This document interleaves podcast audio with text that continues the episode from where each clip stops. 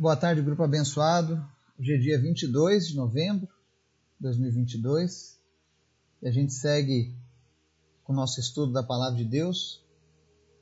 E hoje nós vamos fazer uma reflexão, um texto que se encontra lá na Carta aos Hebreus, no capítulo doze. E a pergunta que eu faço hoje é: para onde você tem corrido? Qual é o destino da sua corrida? Porque se você não sabe, nós estamos na disputa da corrida de uma vida.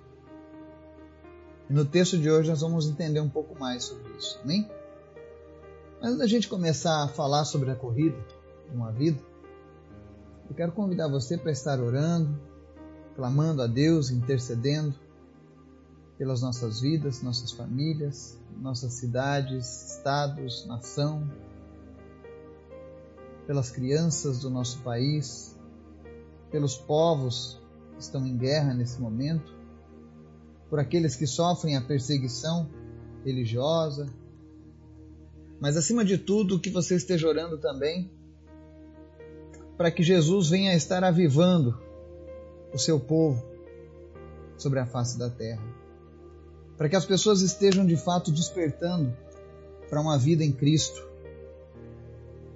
que a gente possa vencer o pecado, que a gente possa vencer as dificuldades que este mundo lança em nossas vidas. Amém? Ore pelo nosso pedido de oração especial das cruzadas na região sul do país.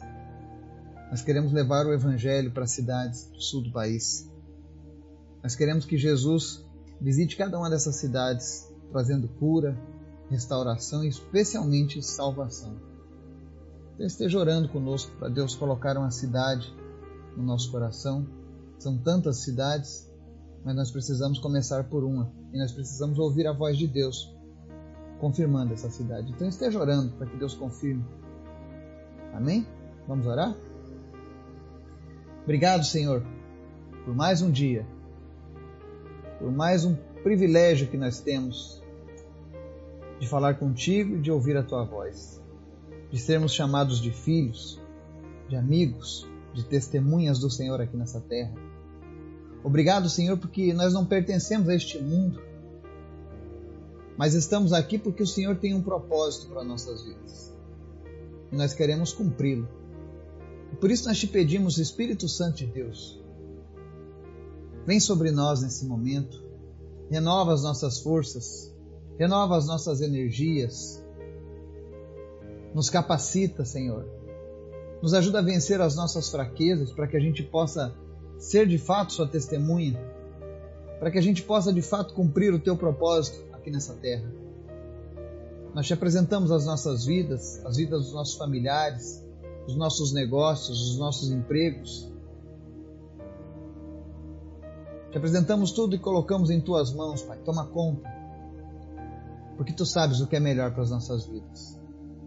Há três anos nós temos te apresentado, Senhor, as nossas vidas, e temos confiado que o Senhor tem o melhor para as nossas vidas. Nos ensina, Deus, a confiar em Ti em meio às tempestades. Eu te peço, Pai, visita aqueles que estão enfermos nesse momento. E em nome de Jesus, traga cura para essas pessoas. Não importa qual seja a enfermidade, em nome de Jesus, que pessoas sejam curadas nesse momento. Vem restaurar laços que foram perdidos em família. Vem, meu Deus, trazer alegria para aquele que está sofrendo nesse momento por alguma perda, que o Senhor venha consolar essa pessoa. Aquele que não tem esperanças para o dia de amanhã, porque está tudo perdido na vida dessa pessoa, em nome de Jesus, Pai, nós declaramos vida e vida em abundância. Espírito Santo, manifesta-se na vida dessa pessoa agora, e que ela possa compreender que há um Deus que é bom, maravilhoso e que ama essa pessoa.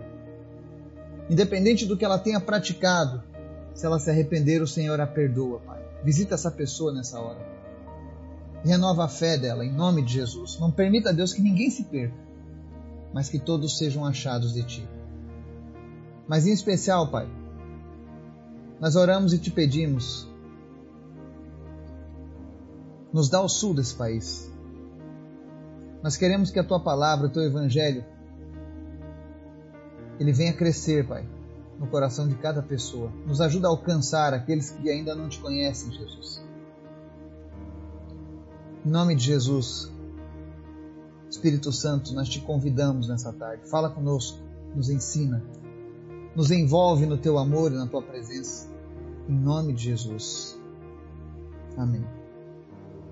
O texto de hoje está lá em Hebreus, capítulo doze, versos um e dois, diz assim: portanto, também nós, uma vez que estamos rodeados por tão grande nuvem de testemunhas, livremo-nos de tudo que nos atrapalha e do pecado que nos envolve, e corramos com perseverança a corrida que nos é proposta, tendo os olhos fitos em Jesus, autor e consumador da nossa fé. Ele, pela alegria que lhe fora proposta, suportou a cruz, desprezando a vergonha, e assentou-se à direita do trono de Deus. Amém? Aqui nós temos um texto do autor, do escritor desconhecido, mas o autor é o Espírito Santo, na Carta de Hebreus. E aqui ele começa falando algo interessante, algo do nosso cotidiano, que nós vivemos por uma nuvem de testemunha nos rodeando. Ele está querendo mostrar que aonde quer que a gente esteja, existe sempre alguém olhando as nossas vidas. E isso é para nos fazer pensar sobre a responsabilidade que nós temos diante de Deus e diante dessas testemunhas, dessas pessoas que analisam as nossas vidas. Eu sempre digo que para muitas pessoas a única Bíblia que elas vão ler vai ser a minha e a tua vida. A única oportunidade que essa pessoa vai ter de conhecer a palavra é através das nossas atitudes, das nossas ações. E nunca o mundo esteve tão necessitado dessa presença doce de Jesus na vida das pessoas como agora. E aqui o autor, ele, ele fala assim: livremo-nos de tudo que nos atrapalha e do pecado que nos envolve. Se você ler a Bíblia no livro de Hebreus, você vai ver que o capítulo onze fala dos heróis da fé. Os grandes homens e mulheres de Deus foram usados através das eras, dos quais grandes milagres aconteceram através da vida dessas pessoas, os quais levaram muitos à presença de Deus, venceram nações através da fidelidade. Mas a palavra mostra que esses homens eram falhos também. E aqui o autor, ele nos diz: olha, livre-se de tudo aquilo que te atrapalha e do pecado que nos envolve. Às vezes você pode não estar em pecado, mas tem coisas na tua vida que estão atrapalhando a sua vida com Deus, tirando o teu tempo com Deus. Talvez seja tempo demais assistindo televisão. Talvez seja tempo demais só trabalhando. E não estou dizendo que trabalhar não é importante, com certeza é super importante trabalhar. Com certeza é importante termos um período de lazer, mas não podemos deixar que essas coisas tomem lugar de Deus nas nossas vidas e comecem a nos atrapalhar em buscar a Deus. Quantos homens de Deus caíram? E no começo não era pecado, mas era algo que os atrapalhava. Homens que pararam de orar, porque agora que eles estavam liderando pessoas, eles não tinham mais tempo para isso, não tinham mais tempo para Deus, apenas para cuidar das obras de Deus. Então, livrem-se das coisas que te atrapalham. O que é que tem atrapalhado a tua vida com Jesus? O que é que tem tomado o teu tempo mais do que qualquer outra coisa com Deus? Em segundo, ele diz assim: e do pecado que nos envolve. É muito importante que nós saibamos combater o pecado, nos livrar do pecado. Nós temos que ter a mesma decisão contra o pecado que nós temos quando tomamos decisões importantes nas nossas vidas. O pecado é algo que nós não podemos aceitar. Eu vejo esse tempo de manifestações e de protestos, e eu imagino, se nós tivéssemos esse mesmo esforço, protestando contra o pecado nas nossas vidas, imaginem só, seríamos gigantes na presença de Deus. Porque é esse tipo de ação que a palavra requer de nós. Que a gente combata o pecado com todo o nosso entendimento, com todo o nosso ser, com toda a nossa força. E por que isso? Ele segue dizendo, e corramos com perseverança a corrida que nos é proposta. É interessante que o próprio apóstolo Paulo ele faz várias referências à corrida. Talvez por isso alguns, algumas pessoas queiram atribuir que a carta aos Hebreus foi escrita por Paulo. Porque ele citava muito esse exemplo da corrida com a vida cristã. Por exemplo, primeira Coríntios nove, versos vinte e quatro a vinte e sete diz assim: vocês não sabem que de todos os que correm no estádio apenas um ganha o prêmio? Corram de tal modo que alcancem o prêmio. Todos os que competem nos jogos se submetem a um treinamento rigoroso para obter uma coroa que logo perece. Mas nós o fazemos para ganhar uma coroa que dura para sempre. Sendo assim, não corro como quem corre sem alvo e não luto como quem esmurra o ar, mas esmurro o meu corpo e faço dele meu escravo, para que depois de ter pregado aos outros eu mesmo não venha a ser reprovado. Olha como Paulo leva a sério essa questão de vida cristã, dessa corrida, e ele compara com aquelas corridas que era algo muito comum nos tempos de Paulo.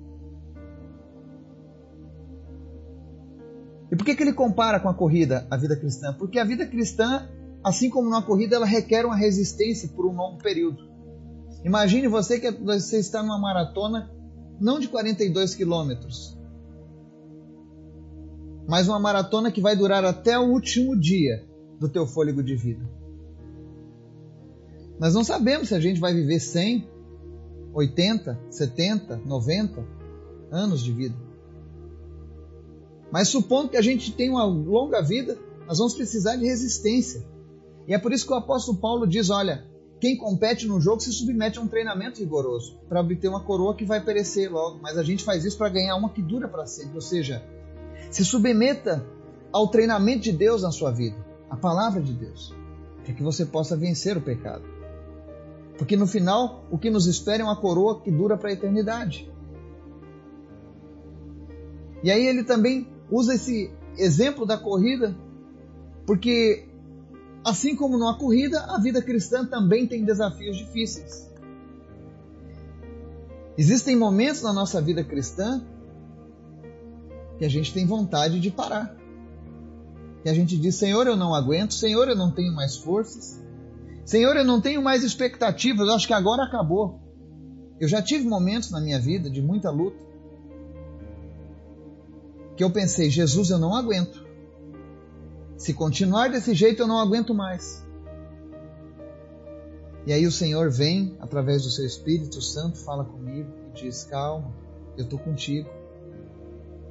Eu sei que está difícil, eu sei que os desafios são grandes, mas eu não venci o mundo. Você vai vencer também. Continue perseverando, continue resistindo, continue comigo. Não importa o que aconteça, Deus estará conosco sempre. E é por isso que esse exemplo da corrida, é, ele vem bem a calhar. Vai chegar momentos que vai ter a subida, vai chegar, vão chegar momentos que teremos obstáculos. Mas o importante é não desista dessa corrida. Outra coisa que a gente entende, o porquê que Deus faz isso nas nossas vidas, de nos aconselhar, de nos cuidar, de nos consolar, é porque a vida cristã também tem um preço em jogo, assim como numa corrida. Se eu falhar nessa minha corrida da vida cristã, eu não conseguirei a eternidade prometida. Assim como se eu não me esforçar na corrida e não tirar o primeiro lugar, eu não ganho a coroa, os louros da vitória. É por isso que eu e você precisamos nos esforçar. Ainda não é tempo de jogarmos a toalha. Deus continua sendo Deus.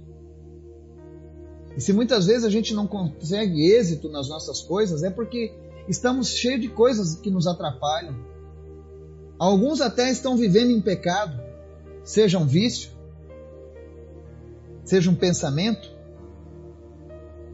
seja uma frieza espiritual, seja um adultério, seja uma prostituição. ou seja, falta de crença em Jesus, desobediência à palavra dele, tudo isso é pecado. E essas coisas nos fazem perder, nos derrotam.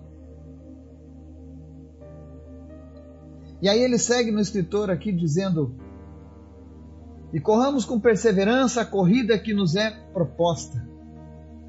A vida cristã, ela é proposta para mim e para você como uma corrida. Precisamos vencê-la. Nós não entramos nessa corrida para perder. E você precisa entender isso. O nome desse grupo, inclusive, é Mais Que Vencedores, por aquele que nos amou. Por Jesus nós venceremos. Por causa dele, por ele e para ele nós venceremos essa corrida. Porque ele está conosco. Eu falei dos grandes, dos grandes heróis da fé no, verso, no capítulo onze. E aí ele segue assim: tendo os olhos fitos em Jesus, autor e consumador da nossa fé. Olha o que o escritor está dizendo. Tenha os seus olhos fitos em Jesus, porque ele é o autor e consumador da nossa fé. Por que que ele diz isso? Porque os homens, os heróis da fé, em algum momento ou outro eles falharam. Davi cometeu um adultério. Jeremias pediu para morrer. Daniel não quis usar de misericórdia. Jonas não queria que os ninivitas fossem alcançados. Mas a verdade é que, mesmo falhando, tinha algo naqueles homens que nós precisamos ter, ou seja, os nossos olhos têm, têm que estar em Jesus. Há quantas pessoas que deixam de servir a Cristo. Ah, eu não vou mais servir a Cristo porque o pastor é isso, porque o irmão lá daquela igreja é aquilo, porque aquele outro pastor fez um escândalo, eu não vou mais para o céu. Isso é uma ignorância. Você colocar a tua esperança, a tua salvação em homens mortais, falhos, perder isso por causa de um erro do outro. Se fosse assim, então, Senhor, eu não vou mais te servir porque o Adão, que era perfeito, falhou. Eu também vou falhar. Que esperança eu tenho? A esperança é Jesus. Não se baseie nos outros. Corra a sua corrida. Cada um sabe aquilo que o atrapalha. Cada um sabe o pecado que o envolve. Agora a diferença é, você vai deixar o pecado te dominar? Você vai permitir que essas coisas te atrapalhem para quando você chegar no final você não receber a coroa da vida? A coroa da vitória? Você acha que vale a pena perder a sua salvação porque você botou os seus olhos em uma pessoa que não é Jesus? Uma pessoa que é falha? Eu não estou aqui dizendo que é bonito, que é legal, que os homens de Deus caiam, falhem, fracassem. Pelo contrário, meu coração se quebra quando um homem ou uma mulher de Deus caem, quando eles fracassam no seu chamado. Mas eles fracassam no chamado por quê? Porque eles não deram atenção exclusiva à palavra de Deus, permitiram que as coisas o atrapalhassem e permitiram que o pecado morasse junto com eles. Não permita que o pecado coabite com você. Pois de uma maneira muito sutil ele vai levar você à perdição eterna. Não permita que os seus olhos em padres, pastores, sacerdotes, que seja, pessoas que caíram, definam que você agora não precisa mais servir a Deus. Se aquele homem caiu, eu também não tenho mais obrigação nenhuma. Porque a tua obrigação é com Jesus. Foi ele quem morreu na cruz. Mantenha os olhos em Jesus, porque ele nunca vai te decepcionar. Ele nunca vai falhar conosco. Ele não mente. Ele não engana. Ele é bom. Ele ama. E aqui segue assim: ele, pela alegria que lhe fora proposta, suportou a cruz, desprezando a vergonha, e assentou-se à direita do trono de Deus. Tem pessoas que por qualquer coisinha acham ruim. Jesus suportou a cruz, suportou um julgamento que não era para ele, suportou uma vergonha que não era para ele, era para mim e para você. E muitas vezes tem pessoas que, ah não, e eu não aceito isso, Deus, que está acontecendo com a minha vida. Pare de chorar, pare de reclamar, porque Jesus veio para nos dar o exemplo. A diferença é que Jesus não tinha culpa, nunca pecou. Mas mesmo assim, ele aceitou o desprezo e a vergonha que ele recebeu. E hoje ele se assenta à direita do trono de Deus. E é lá que um dia eu e você estaremos junto com ele. Portanto, nós precisamos entender duas coisas nesse texto. Primeira, Deus nos chamou para correr com perseverança. Persevere na sua corrida. Passe por cima dos desafios. Vença. Não se deixe vencer pelo mundo. Não se deixe vencer pelas dificuldades. Não se deixe vencer pelas enfermidades. Não se deixe vencer por nada dessas coisas. Mas seja perseverante. Mas como eu faço para ser perseverante, Eduardo? É o que nós temos no segundo ponto desse texto. Coloque o seu foco na alegria futura, seguindo o exemplo de Jesus. Não tire os olhos de Jesus. Preste atenção em tudo que ele fez e faça igual. E assim nós seremos vitoriosos. Que o Espírito Santo de Deus te desperte, te levante, para que você possa continuar essa corrida. Você que estava caído, abatido, em nome de Jesus, que a palavra de Deus fortaleça o teu coração, que você se, se livre das coisas que te atrapalham. E aquilo que era pecado na sua vida, deixe de ser pecado. Para que você possa experimentar tudo aquilo que Deus tem preparado para a tua vida. Que Deus nos abençoe e nos guarde. Em nome de Jesus. Amém.